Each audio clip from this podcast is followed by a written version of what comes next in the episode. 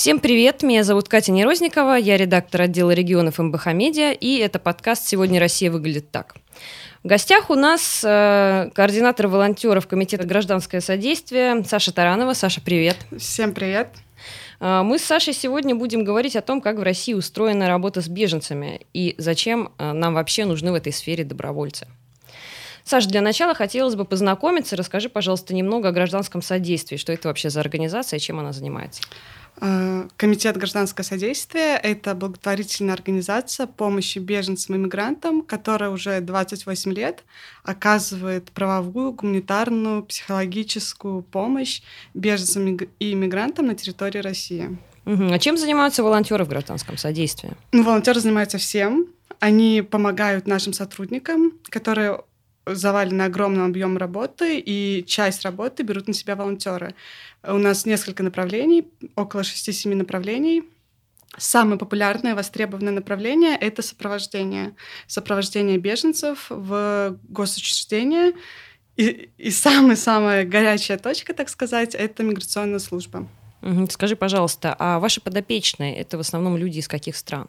Афганистан, Сирия, Африка. И какие самые проблемные? Ну, нельзя сказать, что есть какие-то проблемные... Ты уже беженец, это уже большая проблема. То есть ну, по регионам это никак не делится. Интересно было бы узнать, для того, чтобы работать волонтером, нужно ли что-то, какие-то специальные навыки у вас? Вот по какому критерию ты же занимаешься этим, да? По какому критерию ты отбираешь людей, которые будут с вами сотрудничать? Ну, каких-то определенных требований нет. Главное требование – это желание помогать. Что касается навыков, то да, есть определенные направления, которые требуют навыки. Это, в частности, нам очень нужны волонтеры с французским либо английским. И они оказывают услуги как переводчика, так и, опять же, тоже сопровождения. Ну и есть там определенные направления из серии «Работа с медиа». Мы ищем волонтеров, фотографов, видеографов. Ну самое-самое главное наше... Желание. Желание, наверное. Да, да? Наличие знаний языков. Французский, английский. Угу. А сталкиваешься когда-нибудь с тем, что человек приходит и вот не понимает? Потому что, ну, вот все страны, которые ты перечислил, там другая религия, например. Не понимает другой менталитет. Такие да, это хороший вопрос. Что самое интересное, на данный момент комитету на постоянной основе помогает сорок два волонтера. Из них тридцать они находятся в Москве, а двенадцать помогают удаленно. Кто-то живет в Америке, кто есть из Люксембурга, кто-то в Питере, ну и в других регионах России. Но тридцать есть вот в Москве, физически могут нам помогать и присутствовать на определенных мероприятиях. И я с ними всегда собеседуюсь и задаю вопрос по поводу их мотивации. И примерно восемь-десять процентов из них давали такой четкий, осознанный ответ, что я в курсе о миграционной повестке в России, я понимаю, что институт убежища не функционирует, я считаю это большой проблемой, и я хотела как-то помочь, вот внести свою лепту, вот, и понимаю, что я не могу как-то на законодательном уровне повлиять на ситуацию, я решила сам прийти и помочь. Вот таких вот ответов очень мало. И, как правило, это студенты из МГИМО, международные отношения, они, тем более там арабисты, они тем или иным образом сталкивались с этой проблемой, они в курсе. А все остальные... Отвечаю, что я просто хотел помочь э, и нашел вашу организацию, у вас была как бы анкета, я заполнил. То есть как бы не то, что они не понимали, куда шли, но они понимали, что да, мы правозащитная организация, мы работаем с беженцами. Но четкое представление картины о том, что происходит в России с институтом убежища, у них не было.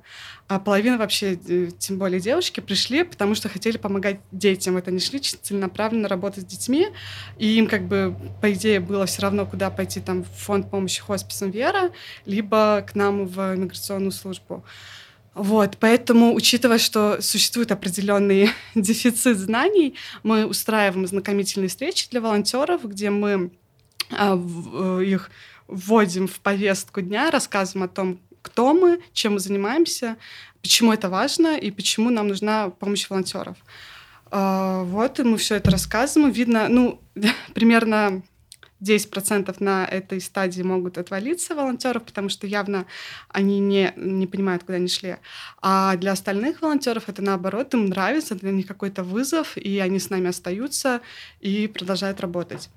И в целом хотела отметить, что сейчас у поколения нового, назовем его зет-поколение, это как бы более молодые, это не мы с тобой, это помоложе, восемнадцать-двадцать два года. Ну вот. У них э, другая, другое отношение к благотворительности. Сейчас помогать, быть волонтером, это значит быть в тренде. Это очень ощущается, что это вот какой-то социальный вызов внести свою лепту в развитие общества и как-то помочь. Мне кажется, лет пять, ну, десять лет назад точно такого не было. Сейчас вот реально помогать — это очень модно. А наше поколение?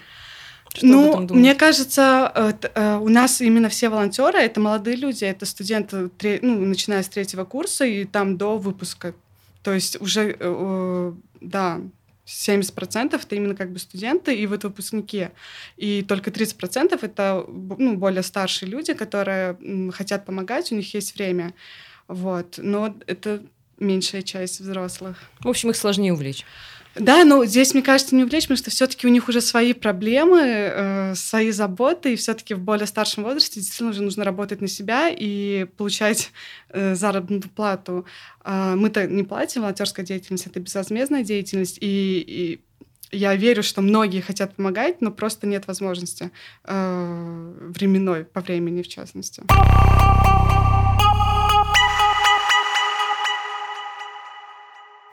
Ты сказала уже, что самая главная проблема — это миграционная служба. Да. С чем вы там сталкиваетесь? У вас проблемы начинаются прямо у дверей? Ну, вообще, грубо говоря, да. Очень много зависит от того, в каком настроении сотрудники, их инспекторы, они называются инспекторы миграционной службы, пришли на работу. Если настроение хорошее, это значит, что, ну, более-менее все будет нормально. Но если настроение плохое, то они уже просто на начальном этапе сделают все, чтобы э, отфутболить, ну, то есть даже не принять э, волонтера и заявителя на интервью. Э, причины могут быть самые разные, о том, что э, заявитель должен написать доверенность на волонтера, а волонтер на заявителя о том, что они друг другу доверяют. То есть это можно вот прям при них на коленке сесть и написать от руки: я доверяю там... Э, Даша Ивановой, а волонтер, да, а Даша Иванова пишет, что я доверяю там вот этому заявителю. Ну, понятно, что это вообще формальное требование, не имеет права такое вообще требовать. И если вот этого доверенности на друг друга не будет, то они говорят: ну все, до свидания, приходите, делайте доверенность, приходите потом. То вот. Есть не, не, во внимание не берется тот факт, что человек, может быть, не умеет по-русски писать? А, ой, это еще самое интересное. То есть он должен написать это на своем языке, на французском, либо арабском. Потом это нужно перевести на русский, этот перевод заверить и прийти уже с переведенной бумажкой. Ну, ведь вы люди в этом подкованные, вы, наверное, уже знаете, с каким пакетом. Ну, к счастью, да, пройти. Мы уже наготовили этих всех образцов. И, э, ну да, мы прям сделали доверенность в виде, э, как сказать, боже мой, лекала, то есть где потом волонтер просто вписывает данные конкретного заявителя, и он это реально делает на бумажке при входе. Вот все. Угу. Скажи, была какая-нибудь такая история, которая тебе за время работы особенно запомнилась? Такая проблемная какая-то. В миграционной службе? Ну, в любом месте, ну, не вот... обязательно в миграционной службе. Может быть, есть же и другие инстанции, куда... Ну да, вообще одна была. У нас пришел два заявителя из Португалии. То есть у них был язык португальский. Это как бы не наша категория в плане языка. То есть у нас не, не было на тот момент ни одного... Ни одного... У нас не было на тот момент ни одного волонтера с португальским, его до сих пор нет. Но так как у нас есть много студентов с МГИМО, мы иногда это, ну, быстро эту проблему решаем. То есть я пишу студентам, которые учатся в МГИМО, и прошу там на один раз при, м, пригласить волонтера с китайским, с португальским, с каким-то экзотическим языком, и на один раз волонтер может прийти. И вот тогда пришла... девушка Полина, а, у нее был второй курс, ну, у нее был португальский. Ну, с, ну, нужно понимать, она сразу, я когда с ней пообщалась, было видно, она такой божий одуванчик, такая вся очень сисю-мусю. И она пришла очень хорошо, ну, состоялось интервью между нашим сотрудником, вот заявителем из Португалии, и она была в качестве переводчика. Я сама дала телефон Полине, заявителя, чтобы Полина ему звонила, приглашала к нам в офис, то есть у них были контакты друг друга. К сожалению, ситуация у этого португальца была как сказать, неправовая, то есть у него не было никаких оснований получать статус беженца.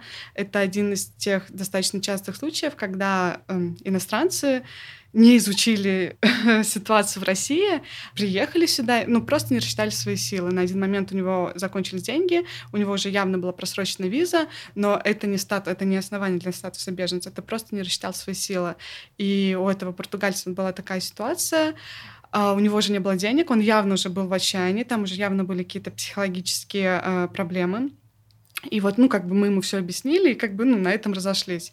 И потом мне Полина звонила, то есть я Полину видела первый раз и, кажется, последний. То есть она такой была приглашенный волонтер на один раз. Но потом где-то через неделю она мне звонит и говорит, что вот этот заявитель, он ей звонит каждый день, он ей плачет в трубку, он просит перевести ему деньги на поесть.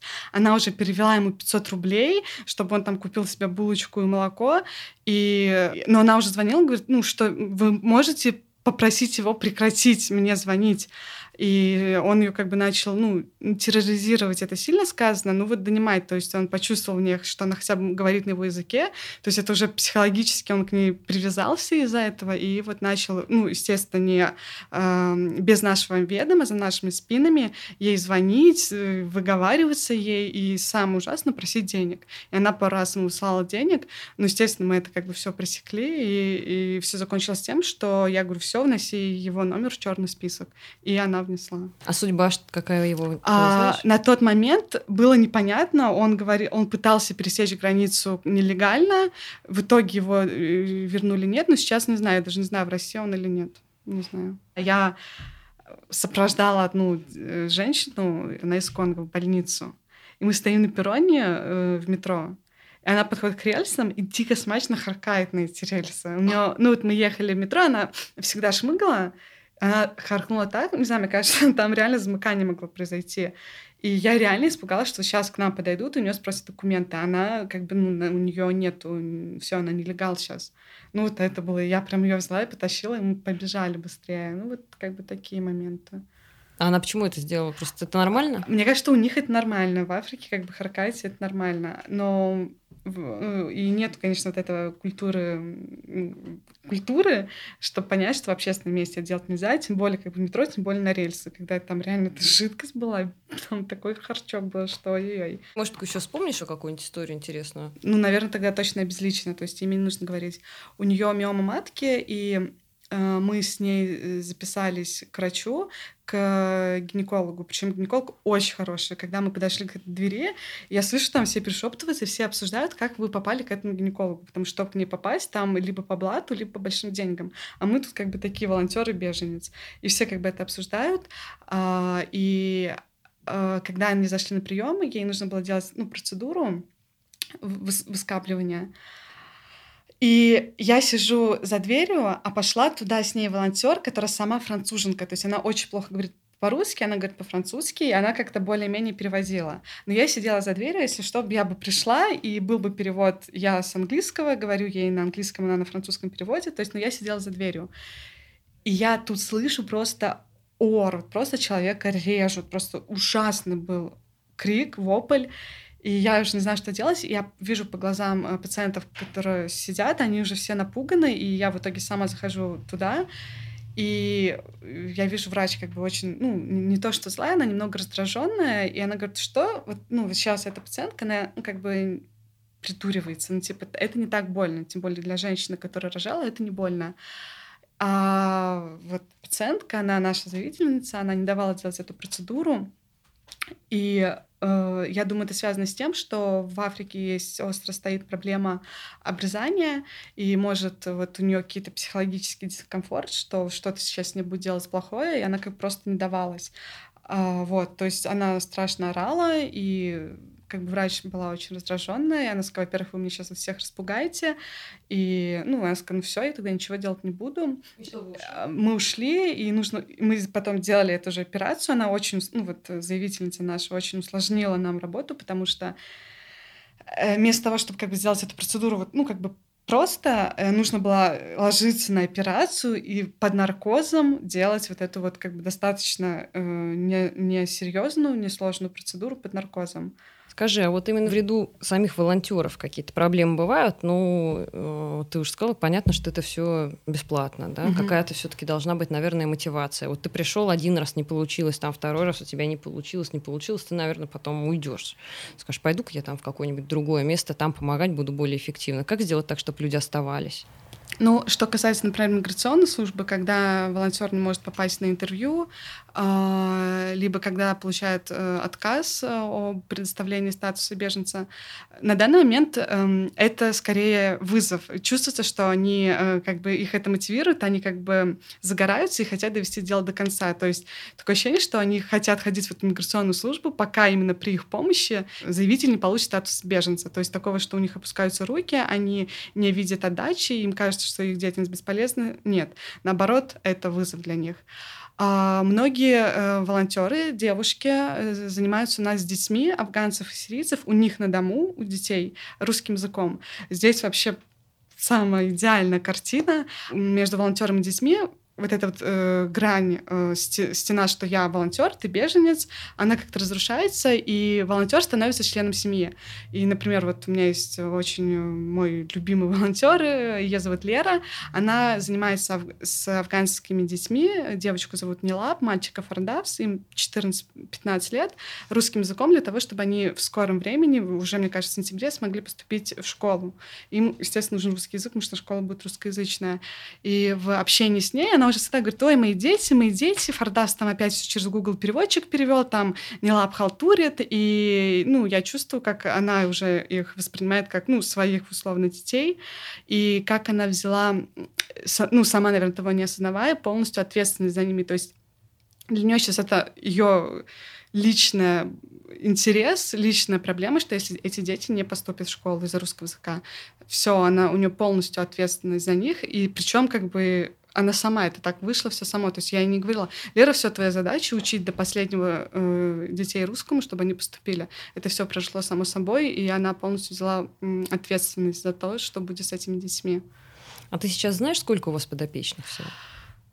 Нет, я, кстати, пыталась это выяснить. У нас вот с этими очень все тяжко. Вот можно только сказать, сколько консультаций за год мы провели, а сколько подопечных нет. За две тысячи восемнадцатый год наши специалисты по миграционным вопросам провели две тысячи двести сорок восемь консультаций. Вот. И четыреста семьдесят один раз было судебное заседание, где, ну, юрист защищал права заявителя, а наши волонтеры-переводчики переводили судебное заседание. А как-то можно оценить успешность этого? Судебных заседаний, ну, а успе... нет, в девяносто процентов случаев, естественно, ну, отказ, суд отказывает. То есть, если там выдворение, то оспорить очень редко что удается, и э, нам кажется, что это, ну, ну да, это дело наших юристов, но иногда это просто вот личная воля суда. А так, к сожалению, не получается. То есть, э, да, э, получается иногда, например, чтобы ребенка в школу э, поступить, это все там через суды, через оспаривания. Иногда получается, иногда нет. Но, к сожалению, наверное, если брать общую статистику, то в большинстве случаев, ну, суд отказывает удовлетворять там наши требования, наши ходатайства. Ты говорила про сирийцев, что у вас... Ну, на данный момент э, это открытая статистика. Только два сирийца имеют статус беженца в России. Это при том, что с начала войны э, в Сирии шесть с половиной миллионов сирийцев покинули страну из-за гражданской войны. Конечно, не все шесть миллионов находятся в России. Мы даже не знаем, сколько сирийцев находится в России, потому что та статистика, которую предоставляет МВД, они предоставляют только скольким людям они выдали, вот, продлили статус временного убежища, либо дали вот этот вот статус беженца.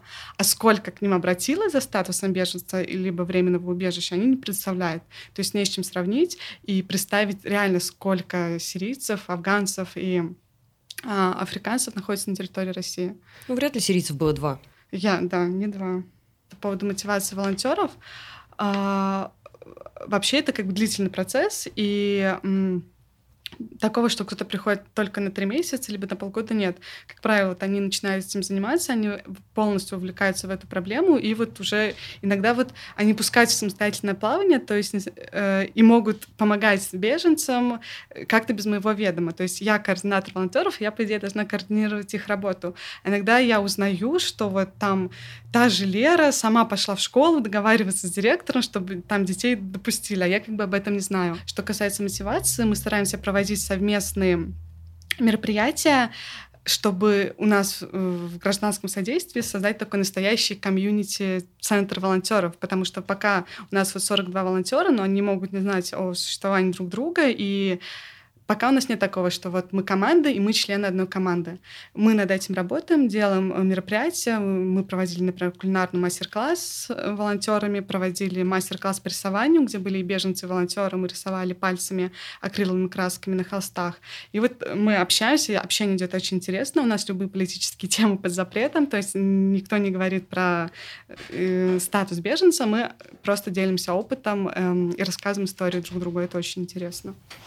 Мне очень интересно твое мнение. Как ты считаешь, может ли беженец получить, ну, хоть что-то? Я даже не говорю про статус, ну, вообще, не знаю, хотя бы заявление в миграционной службе без помощи таких людей, вот как те, которые работают в гражданском содействии, самостоятельно? Нет, мне кажется, нет. Первое, просто он не говорит по-русски. Если кто-то владеет русским, это очень бытовой уровень. Из серии «Меня зовут, я приехал тогда-то, мне столько-то лет».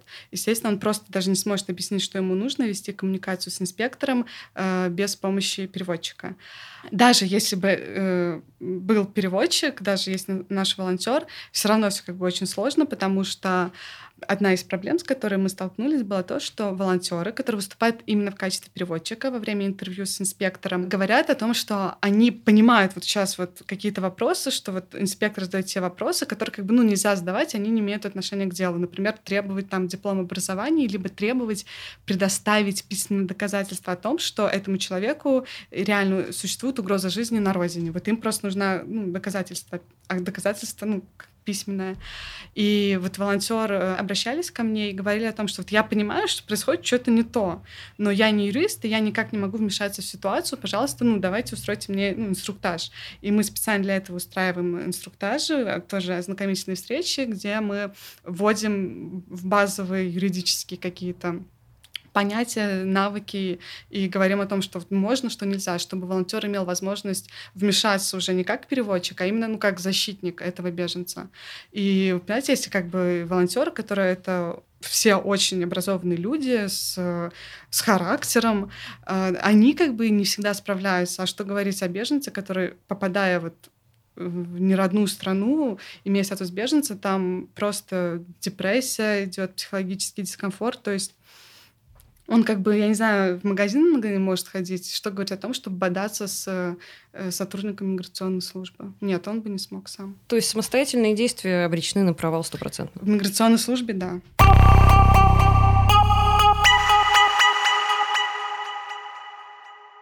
Перед записью этого подкаста мы провели у нас в соцсетях опрос.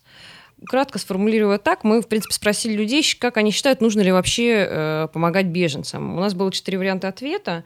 Э, нужно помогать всеми силами госпрограммы волонтера, благотворительные фонды. Э, помогать беженцам должны власти. Э, пусть помогают частные фонды или волонтеры. И последний, нам бы себе помочь, какие беженцы. Вот. И последний вариант был самым популярным. Почти семьдесят процентов проголосовали за него. Были там какие-то комментарии э, из разряда того, что нам скоро нужно будет спасать себя, мы там спасать кого-то там другого не можем. Ну ладно, если бы это были русские беженцы, а вот если они там из других стран, там других национальностей, тогда нет, им точно помогать не надо. Э, вот что ты об этом думаешь? Это норм... как сказать, это такая средняя температура по больнице? Это так всегда было? Или это какое-то новое веяние? Как это вообще оценивать? Да, так было всегда. И вообще как бы ответ э, «нам самим нужно помочь», он еще достаточно нейтральный э, и неплохой по сравнению с тем, что может быть. А проблема такая, что, к сожалению, вот социально-психологические установки в обществе о том, что беженец имеет негативный образ, они существуют. И это еще хорошо, когда, например, россияне имеют просто ну, нейтральное, равнодушное отношение к проблеме беженцам. А есть же откровенно ксенофобия и абсолютно негативные мнения о беженцах.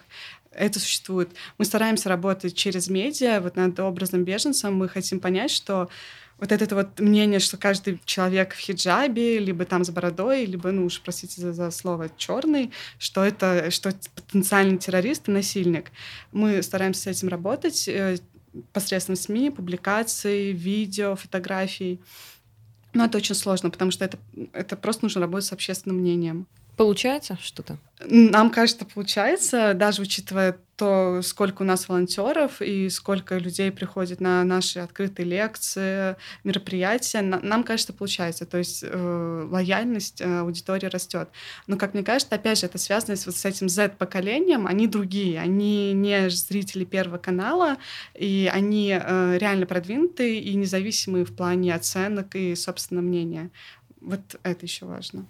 Почему так вообще случилось, что вам приходится заниматься такой работой? Ну, например, предоставлять переводчика. Неужели государство не должно это делать? У нас нет никаких для этого норм, и ничего не делается для того, чтобы они появились? Переводчик предоставляется только в уголовном процессе. Угу. В гражданских и административных процессах ты сам должен обеспечить понимание того, что происходит. Вот. И в целом государственные власти вообще никак не способствуют адаптации беженцев. Им не предоставляется работа, никто не помогает с обучением русского языка, с какими-то интеграционными курсами, не говоря уже о бесплатной юридической и социальной помощи. Наоборот, государственные службы и силовые структуры делают все, чтобы усложнить жизнь беженцам. Ну вот в связи с этим, ты как считаешь, волонтерское движение, оно важно? Конечно, конечно. Да не то, что важно, да без него бы ничего не было. Потому что если, например, наши сотрудники, юристы и э, социальные работники, они выполняют, как бы, как сказать, практическую работу, то есть ходят в суды, бьются с судами, с инспекторами, то волонтеры, они больше работают, как сказать, в эмоциональной сфере, то есть они работают на адаптацию, интеграцию беженцев. Они становятся уже друзьями и общаются, помогают вот во всем, от похода в, к врачу до похода в миграционную службу, покупают лекарства, зовут уже друг друга на, день, на дни рождения. То есть это идет ну, именно работа на адаптацию волонтеров, их интеграцию в общество. По поводу обучения русскому языку, кто-то кроме вас занимается вообще какими-то обучающими программами? Я так понимаю, что да, русский так... язык – это самая большая вообще проблема, потому что в школу не берут, потому ну, что ты не можешь никуда нет, пойти. Проблема там, все-таки, как, это проблема из э, области… Проблема в том, что не дадут статус беженца. Вот это проблема. А незнание русского языка – это уже, как говорится, ну, немного проблема другого уровня. Но это даже больше, мне кажется, для детей, потому что э, мужчины, они работают, и им не всегда нужен русский язык. Если нужен, то нас достаточно примитивном уровне. Женщины сидят дома с детьми и не работают, а вот дети, да, ни о какой там адаптации, интеграции не может быть речи без русского языка. Поэтому именно для детей, да, это проблема. Саш, ну расскажи, пожалуйста, вот что делать людям, которые хотят стать волонтером и работать у вас? Да, нужно зайти на работать. Наш... неправильно выражаясь, конечно. Да, да. ну я не считаю, что это нужно для того, да, что нужно для того, чтобы быть волонтером у вас в гражданском содействии. Вот я хочу, например, задавали, мне задавали уже такой вопрос, когда мы обсуждали наш подкаст, что куда мне пойти? Вот я хочу. Нужно не пойти, а зайти на наш сайт «Гражданское содействие», то есть просто в Гугле вбиваете «Гражданское содействие».